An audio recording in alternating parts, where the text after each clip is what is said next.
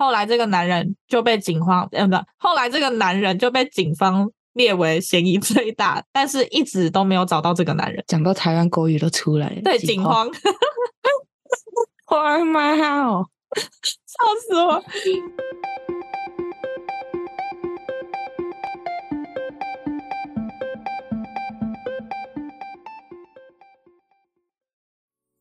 嗨喽，我是嘎嘎。嗨，我是米江，宇宙妞妞爸，我是这集的宇宙播报员米江。今天我们要来讲什么呢？一样在讲之前，先来一个温馨小提醒。今天居然要温馨小提醒？没有啊，之前不是也有吗？那个什么满清十大酷刑？没有，我的意思是说，今天讲的居然需要哦。没有，我是想说，还是讲一下，因为还是有些微的暴力跟血腥吧。我觉得残忍、暴力、血腥的内容，所以不能接受的小星星们就斟酌收听。好，那你说，因为我也不知道该讲些什么了，所以我就想说，哎，我来查一下一些澳洲的案件。嗯，哎，这起案件居然是排名世界十大悬案，但是我自己看完了之后，我又觉得好像没有这么的悬，没有这么的悬。对，虽然它是没有结果的一个案件，但是我就觉得那个内容没有让我觉得哦，好精彩，好精彩的感觉，就是没有大礼花那种悬疑感。对，好，没关系，我们还是。直接从内容开始讲起来吧。你今天要讲的是什么案件？它的名字其实就是叫做墨尔本神秘案件。没听过。墨尔本十四岁少女被杀害之神秘案件。但是其实你直接查墨尔本神秘案件的话，你就会看到它的资料。哦，好，那我来听听。这起案件其实是发生在很早期，是在一九五三年的九月十三号星期天的早晨，一具被残忍杀害的半裸女尸在玛莎山南坡的地方被发现。嗯，这具女尸呢，躺在一所偏僻房子的车道上，尸体就接近半裸，大部分的衣服已经从他身上被撕掉，脚上的一只黑色的鞋子不见了，至今都还没有被找到。嗯，有可能是在反抗歹徒的过程中丢失，或者是被歹徒带走。嗯，无从猜测。再来就是，虽然地上到处都是他的衣服碎片，但是他并没有遭到强奸，只是故布一阵的感觉。我自己感觉好像是被一头野兽这样 唰唰唰唰，然后可是他就是没有被强奸。他身上有伤吗？有，他的头部被人用三个啤酒瓶多次击打。然后身上有三处肿块。等一下，你说他的头部就是被啤酒瓶打了三次，多次击打，是他被三个啤酒瓶多次击打，三个不同的。对，而且那个啤酒瓶其实都在他的身边，哦、身上有三处重块，每块重约十二点七斤。然后他的身上遍布擦伤、割伤，骨头全部都破碎，真的就像野兽给他叉叉叉的感觉。再来就是尸体是被住在附近的居民发现的。那个居民呢，在那天早晨，他的小猎犬就突然举止异常，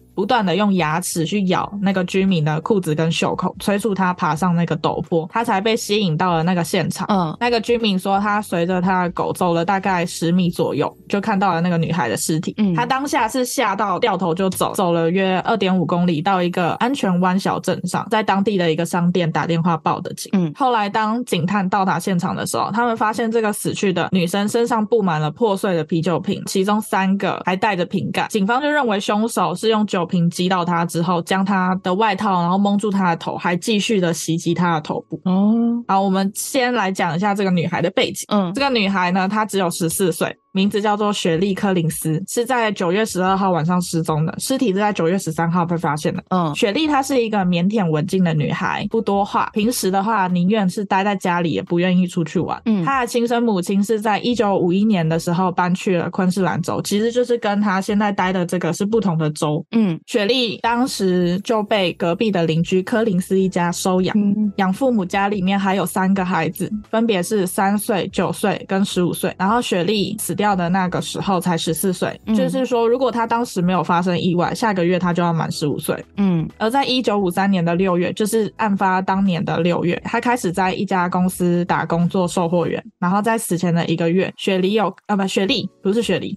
雪莉开始跟附近的一个姑娘一起参加舞蹈课，而且根据她的养母说，雪莉几乎不认识附近地区的人，她也不会跟陌生人搭讪。嗯，她会把她的社交活动一五一十的都告诉她的养父母。柯林斯先生也曾经反复的提醒雪莉说，要当心附近的陌生男人，以免遭到袭击。柯林斯夫人呢，也告诫过她不要坐陌生人的车。曾经有邻居要顺路带她回家，她都会拒绝。嗯，听起来像是一个家教蛮严的家庭，也不算。算我也觉得不严诶，就是他会教导他一些关于陌生人的一些注意事项，保护自己的方法。对对对对。好，那我们再回到尸体被发生的前一天，到底发生了什么事情呢？九月十二号的那一天，他被邀请去参加一个生日派对。之前他从来没有参加过一个较为正式的派对，这个算是他第一个参加正式的派对，也算是他第一个成人礼晚会。邀请他的人是同事罗恩，二十三岁。嗯，当天晚上是和他约好晚上八点的时候，在一个叫里奇蒙车站见面。嗯，那里离墨尔本市区并不远。晚上七点的时候，雪莉就出门去公车站。柯林斯夫人走到门口，目送她搭上了七点十五分的公车，那是她最后一次看见雪莉。嗯，晚上十二点半，柯林斯夫人从睡梦中醒来，就发现雪莉还没有回来。但是她当时就以为只是她玩的太开心，然后忘记了时间，所以并没有很着急。但是到了凌晨三点半的时候，雪莉依旧没有踪影，柯林斯夫人才慌忙的报了警。哎、欸，我想插一下题，嗯，一般他们那种派对啊，他们大约结束的时间是几点？其实不一定哎、欸，我觉得得看他们玩的多嗨。有些人是可以提早走的、啊。所以你在澳洲有玩过这种派对吗？没有啊，没有去参加过这种派对。我们都是朋友自己在家里玩。好，继续。所以我也不知道通常，可是我觉得通常如果很嗨到隔天大早上都有可能吧，喝了烂醉，然后躺在沙发上什么的。对啊，可是他那个年代一九五三年呢、欸，好古老哦。哦，对，对啊，所以就不确定。好，你继续。好，第二天雪莉没有上班，跟他有约的罗恩也说了，他昨晚借了叔叔的车，准备去里奇蒙车站接他。嗯，但是在九点九点半之间，罗恩就已经在里奇蒙车站等他了。可是也等了将近一个小时，雪莉都没有出现。嗯，罗恩以为他是在拒绝跟他约会，当时也让他觉得很郁闷。后来他到了派对，玩到了午夜，也都没有看到雪莉出现。都说他不是很常出门社交，嗯，感觉公车会不会是坐错站之类的？嗯，后面有讲，因为感觉澳洲的地方你要等一台公车也是要等很久，对不对？那他其实是被送上公车，然后他还是搭着公车要去那个火车站吧？对啊，我猜测，因为其实那个年代的那个交通跟现在的交通是有差别的，所以我今天原本想说查一下那个交通，我想说当时跟现在应该是不一样。我在想，可能是就是他下错站啊，然后如果要等下一班公车，可能等不到。但其实你猜测的差不多，嗯，因为他接下来就有讲，柯林斯夫人说，雪莉跟他告别的时候，曾经说自己要去西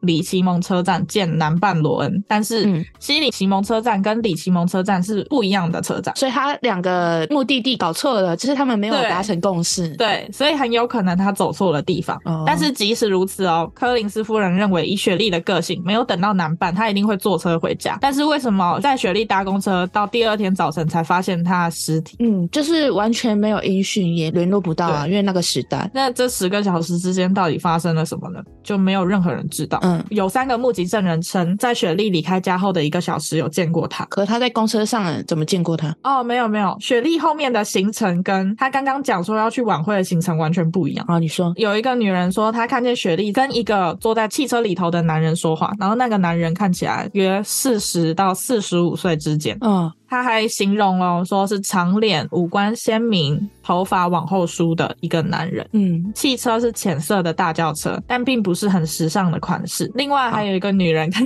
看。见了雪莉跟这个男人一直在说话哦，所以有两个人看见了。后来这个男人就被警方列为嫌疑最大，但是一直都没有找到这个男人。根据调查呀，这个男子载着雪莉开车沿着高速公路行驶，不知是什么原因，在距离一所制造商的房子大约四十五米的地方停了车。雪莉下车之后就开始往前跑，他逃到了路上的一所房子前，但却在距离房门十八米的地方被捉住，随即就遭到了攻击。等等，你刚刚说有三个目击证人，我只听到你两个。你刚刚说两个人看到一样的，那后来那一个是看到什么？哎、欸，拍谁讲错两个？哦，好，拍谁啊？大家，我刚讲错了，是两个目击证人而已。你看，我有认真听的。哎、欸，你好棒哦！就是依照迹象，他逃到一个房子前面，下车之后逃到一个房子前面，但是在房子前还是被攻击了。嗯，因为他们有发现一组男人跟女孩的鞋，几乎是延续到大门，然后从路旁松软的泥土上的足迹和滑动的车胎痕迹上来看，雪莉曾经绝望的企图逃脱攻击她的凶手，但是并没有成功。所以他们那边是案发地点吗？对，那个房子旁边是案发地。哦、警方调查后发现啊，雪莉的养父母没有没有在场证明，没有不在场证明，也没有证据显示亲生母亲有涉案的嫌疑。至于雪莉的异性关系也相当的单纯，而唯一的嫌疑人男子又没有任何的踪迹，没有车牌号，只有车的款式。对，目击证人估计没有记到车牌号。而且我觉得以那个年代来说，监视器可能也不是特别的。我觉得那个时候应该是一九五三年呢，是民国几年呢？一九一一四十二四十二年呢，不可能有。四十二年是我妈出生的那个，对，不可能会有。嗯，然后他说雪莉的异性关系也相当的单纯，而唯一的嫌疑人男子没有任何的踪迹，所以一切的线索就都断。嗯，最后警方也是做了各种努力，且进行了多番查询，询问可能问到的所有人，但是最终还是不知道他是如何被诱拐，然后甚至是不知道。最后是如何被杀死抛尸的？嗯，我有额外查询了雪莉她原本应该去的车站，跟他最后被抛尸的地点距离有多远？嗯，西里奇蒙车站跟里奇蒙车站这两个车站其实相差才走路约十七分钟。嗯，可是这两个车站距离他被抛尸的那个玛莎山开车要五十四分钟，走路就更不用讲了。走路我刚看了一下要十三个小时，那就很明显，我感觉是他坐错了车站，惊觉发现了，或者是他们不是。是国外很流行那种搭便车吗？嗯，比站这样。对对对，然后就搭便车，可能想请他，不论是载到目的地还是回家，结果这个人，嗯，就是个坏人。可是前面也有讲啊。那个养父母都说了，他们都有教导雪莉不能，然后甚至是很熟悉的邻居有说要载她回家，她都拒绝。他怎么可能会接受一个陌生男子说要载他回家？可是那个时间就是他们是约九点，哎，约十点还是九点在火车站嘛？那个时间已经很晚了，他可能没有其他选择，有没有可能是这个原因？这个我就不清楚，应该也说不清楚他碰到这个男生的时间点是什么，因为那个目击证人也没有说时间点，对吧？嗯，其实这起案件的内容再怎么查询都差不多是这些，因为所有的线索也都停留在这里，可能是因为年代很早的关系，所以没有办法获得更多的线索。然后其实后面还有一些网络上整理出来关于这起案件的神秘之处跟猜测，但是我就想要先听嘎嘎有没有联想到这些神秘之处或者猜测，就是你听到这里有没有脑洞？觉得这起案件的过程可能是怎么样？就像我刚刚讲的，他可能就是惊觉坐错车之后，然后加上时间也很晚了，我不知道他是怎么遇到那个男生。可能那个男的原本就不怀好意，因为毕竟那么晚了，然后那么年轻的一个小女生嘛，可能就是把他哄骗上车，或者是强硬请他上车，然后就发生了憾事。车子行驶过程中，逐渐的发现说这个男生不怀好意，所以他可能假借一些借口下车，然后想要逃，但始终逃不过嘛。我的想法是这样，也没有什么神奇的地方，因为我觉得照目前你所讲述的案件内容啊，什么发生的那些迹象啊，就很明显，感觉就是我所说的这样。所以你觉得这个男生是雪莉不认识？嗯，我觉得有可能认识，你知道吗？因为前面讲了，他父母说不搭陌生人的车，就算认识的人，他也不太愿意搭。但当下他没有其他选择可选择的时候，可能会想说，哦，他可能是邻居啊，或者是什么的，然后选择上车。嗯、那所以这就要再回来问米江说，你有查到说这个人的特征啊，车子特征啊，在他周遭的邻居有没有类似的？没有，那就应该是个陌生人。他们完全没有提及这个人是不是有可能是他们的周遭邻居？没有。嗯，我觉得他神秘的点就神秘在说这个人到底是谁，没有人知道。嗯、再加上当时的不论是那 CCTV 啊，还是什么基证的调查，那些 DNA 啊都没办法查证。而且我记得 DNA 好像就算搜查了，好像也只能保留二十年。你看现在都已经四十二年，到现在早就超过了，所以那些物证啊都没办法保存。所以我觉得神秘就是神秘在这，那个人永远无法知道是谁。那如果再往后联想了，就是你有没有想过，为什么他只是撕破他的衣服，并且拿酒瓶攻击他，但是却没有强奸的迹象？有可能是这个人就本身就是一个 cycle 啊，就是你不愿意配合，妈的我就打死你，是要配合什么？就是要。抓我去干嘛？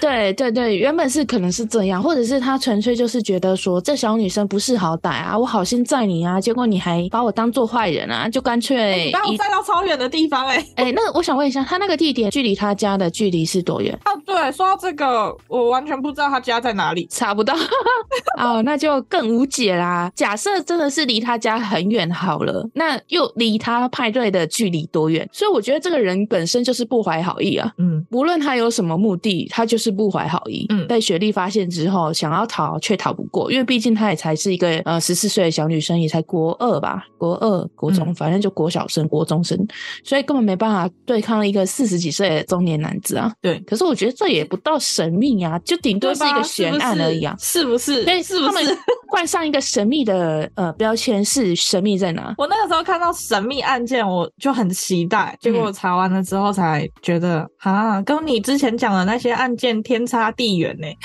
一点都不神秘。你说像我那种电梯啊，都就觉得很诡谲什么的，对对对对对，但是这个就没有。好了，刚刚真的猜测的差不多。首先是雪莉是在一个家教严格的家庭里面，懂得自我保护，从不与陌生人接触，所以说是有一个疑点，为什么会跟汽车上的男子说话，而且还说了应该挺久的，我觉得，因为毕竟有两个人都看见了嘛。对，而且说这个男子是莫约四十岁左右，就是一个十四岁的少女跟一个四十岁的陌生男生有什么话可说呢？嗯，然后再来就是他死的时候是几近赤裸的，衣服都被撕碎，但是却没有被强暴的痕迹，所以他们在想说，到底是犯人不想，或者是犯人想？但是中途被耽搁了哦，那我就突然想到，搞不好这个男的就是性无能啊，然后他只是想要虐待 哦，别供，sorry，哦，好像也有可能。再来就是，如果这只是单纯的诱拐杀人，那为什么最严重的伤痕是出现在雪莉的头部跟脸部？嗯，犯罪心理学上来说，如果过度残忍的杀害，很有可能是凶手是精神病患者，就像你刚刚讲的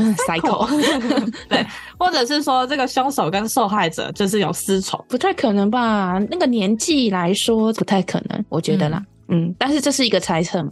了解，对，是一个猜测。嗯，有人就是大胆的推测说，雪莉的母亲有可能涉案，亲生母亲哦，并不是养父母。说一个女人要搬去别的州，是什么样的缘故才要抛下自己的女儿，把自己的孩子丢给邻居去抚养？是不是她觉得自己身处险境，然后带着女儿不方便，或者是女儿跟别人一起生活更安全？而雪莉的亲生父亲是谁，也没有人知道。这边我就想说，那该不会就是她的爸爸吧？啊，这里也猜测说，因为。你其实前面的时候在讲说他妈妈的状况，然后被收养的时候，我就一直很想问，那他的爸爸呢？我想说你没有提到，应该可能是资料不多，没有查到或什么，我就想说算了，没有问。然后就你像讲讲，嗯，搞不好雪莉本身也知道说，好，他可能是他爸爸，然后就信任的上车。然后但是爸爸呢，可能跟妈妈有一些纠葛啊，就想说这个女儿我就是不想要留，搞不好就是被戴绿帽啊什么的。对，所以也猜测了，有可能那个四十岁的男子就是他的父亲。嗯，年龄差不多，要或者这个男子认识他的父母，甚至是跟他的父母有仇，所以刻意在路边偶遇他，然后说一些他有可能感兴趣、跟他亲生父母有关的话题，引诱他上车，然后加以杀害。那我觉得这样这么想一想，我觉得是他的爸爸的可能性很高诶，因为你说雪莉她是被隔壁的邻居领养，等于说他没有搬离他们原本居住的地方，嗯，然后从头到尾也没有出现爸爸的相关讯息。嗯、那他们有去查他爸爸原生父亲的相关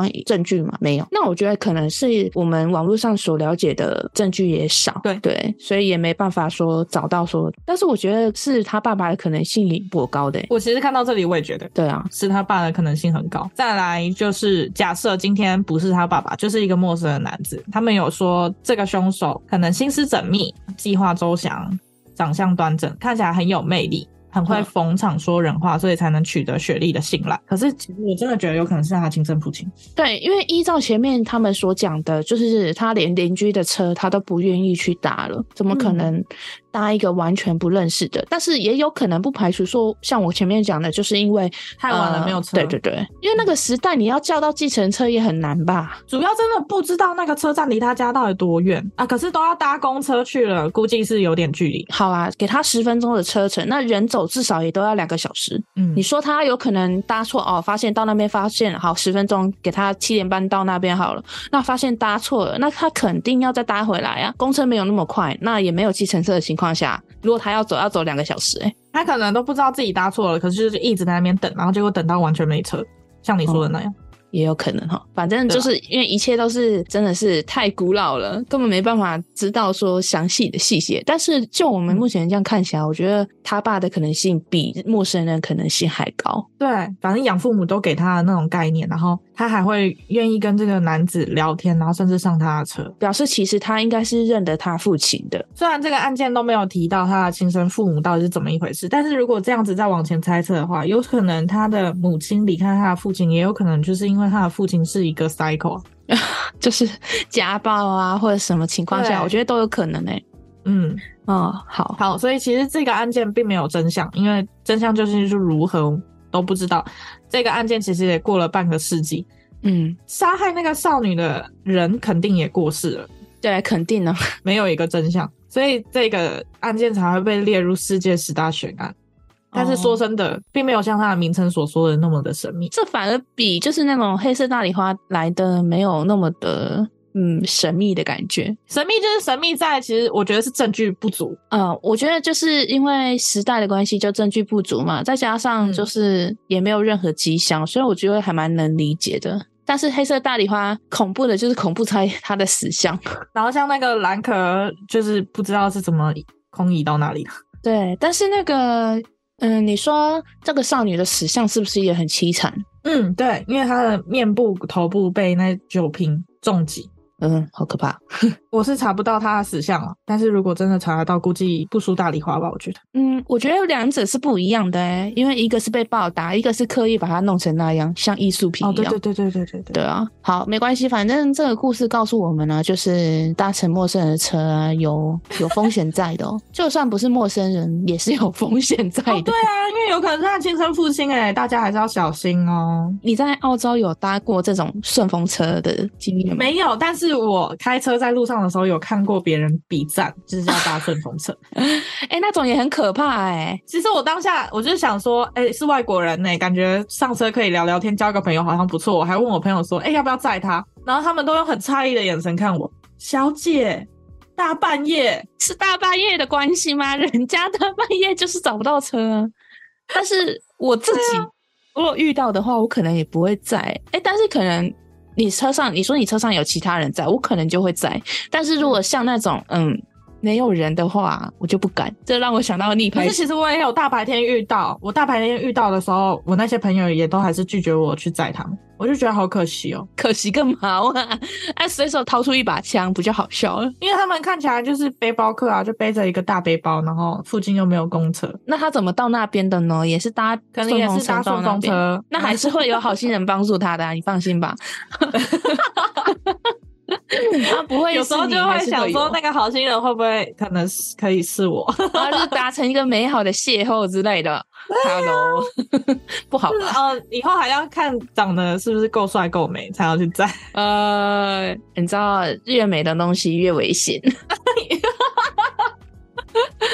哦，我真的想就想问小星星，就是你们如果你们真的遇到那种想要搭顺风车的，你们会在吗？对呀、啊，你们会在吗？我个人是不会在。对啊。嗯你是想然后被阻止，好好笑。对，我是想哎、欸，我是真的想，因为我很喜欢听外国人跟我跟我说 thank you。假设你今天真的车上没有朋友，但是你就刚好遇到一个顺风车的，哎、欸，可是车上没有朋友，说真的我也不敢。你是想做但不敢做的那一派。对，因为我就想着车上有其他的朋友，就也许那个人上来之后，其他的朋友还可以跟他聊聊天，不会这么干。因为如果只有我一个人的话，他上来，然后我的英文其实也不知道，可以很流利的跟他们聊天，我就怕。呃，气氛会很尴尬。他很热络的跟我讲什么，我就哦哦，OK。那这样子的话，我下次去找一个那个搭顺风车的案件来跟你说说好了。哦，有哦，我觉得一定有的，有我觉得这个一定有，有一定有，而且是很多。反正你那这样可能就会打消你的你的想法。你要不要找一个澳洲的？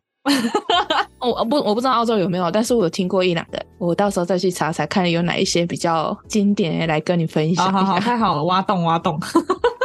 好，OK，那你今天就分享到这吗？还是还有什么补充的？嗯，分享到这里喽。好，那我们今天就分享到这喽。最后感谢小星星收听到这里。哎，不对，我们说一下，其实我们上周暂停了一周嘛，嗯、我们这集也没有要交代任何东西的意思，其实就只是因为我们太忙碌了。嗯，其实我们在上一次录音已经是快一个月之前呢，因为我们前面都是提早录，然后因为最后那一集真的是没办法抽出时间，所以就想说，那我们就休息一周吧。我们提早录，有时候都是一一周录两集。对啊，嗯，已经尽量抽出时间来录了，但是因为还是太忙碌了，所以中间还是有一集。